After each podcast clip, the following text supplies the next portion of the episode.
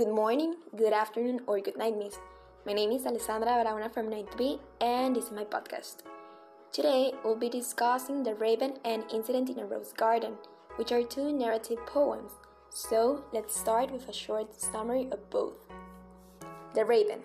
The Raven is a poem about a lonely man that misses his lost love, Lenore. He's trying not to think about her when he hears a tapping on his door and then on his window. When he opens the window, a raven enters his room, lands on a statue of the Greek titan of battle and warcraft, and says, Nevermore. Even though the man knows that the raven can really think on its own and doesn't say anything but nevermore, he starts asking it questions about his wife like, Is there anything that will make me feel better? Will I one day see my wife in heaven? And will I ever be able to forget my memories of Lenore? Course, the raven can only reply with nevermore. And now, Incident in a Rose Garden. In Donald Justice's ironic poem, a gardener comes running to his master and tells him that he saw death. He says that he recognized him right away through his pictures. Then the gardener is quite frightened by the meeting with a tall, thin apparition dressed in black, holding his side. So he explains that he must leave his job because he still has living to do. He wants to see his sons and travel to California before his time on earth is over. After explaining all of this to his master, the master entered the garden to confront death he later discovered that death had not come for his gardener, but for him. And now I will be explaining how the author uses poetry in a poem that has elements of storytelling. Both of the poems we summarize are narrative poems, which means that they will tell a story with all the elements of a fully developed story.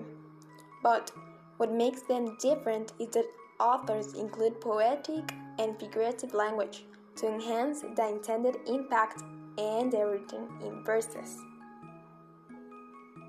To sum everything up, we could say that narrative poetry includes the necessary elements of storytelling. A short story must include developed characters and a plot with action, conflict, and resolution. So a narrative poem must do as well. Nevertheless, narrative poems must use figurative language, and poetic techniques too. That way, they can tell the story with poetic flair and an intensified mood or feeling, producing an aesthetic sensation of beauty, grace, and pleasure. Finally, when all the elements mentioned before work together to create a narrative poem that is charming and intriguing, rather than exploring a poet's innermost thoughts and feelings, the readers will surely be entertained. And finally, I'll be explaining how both poems differ from each other. Conflict. The major conflict is within the narrator's mind, so we could say that the raven has an internal conflict. He's so distraught by the loss of his love that it leads him to the brink of insanity. He appears throughout the poem to be fighting with the raven, but in actuality, he is struggling with himself. While we have an external conflict, man versus unknown in the poem Incident in a Rose Garden. Rhyme scheme. The rhyme scheme on the raven is A, B, C, B, B. And the B rhyme is always an or sound. Lenore, door, nevermore. On the other hand, the poem Incident in a Rose Garden has no rhyme scheme. It is free verse. Setting The setting also differ in both poems.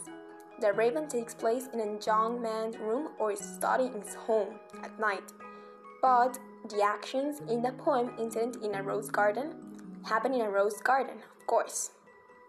And I hope you like my podcast. Bye!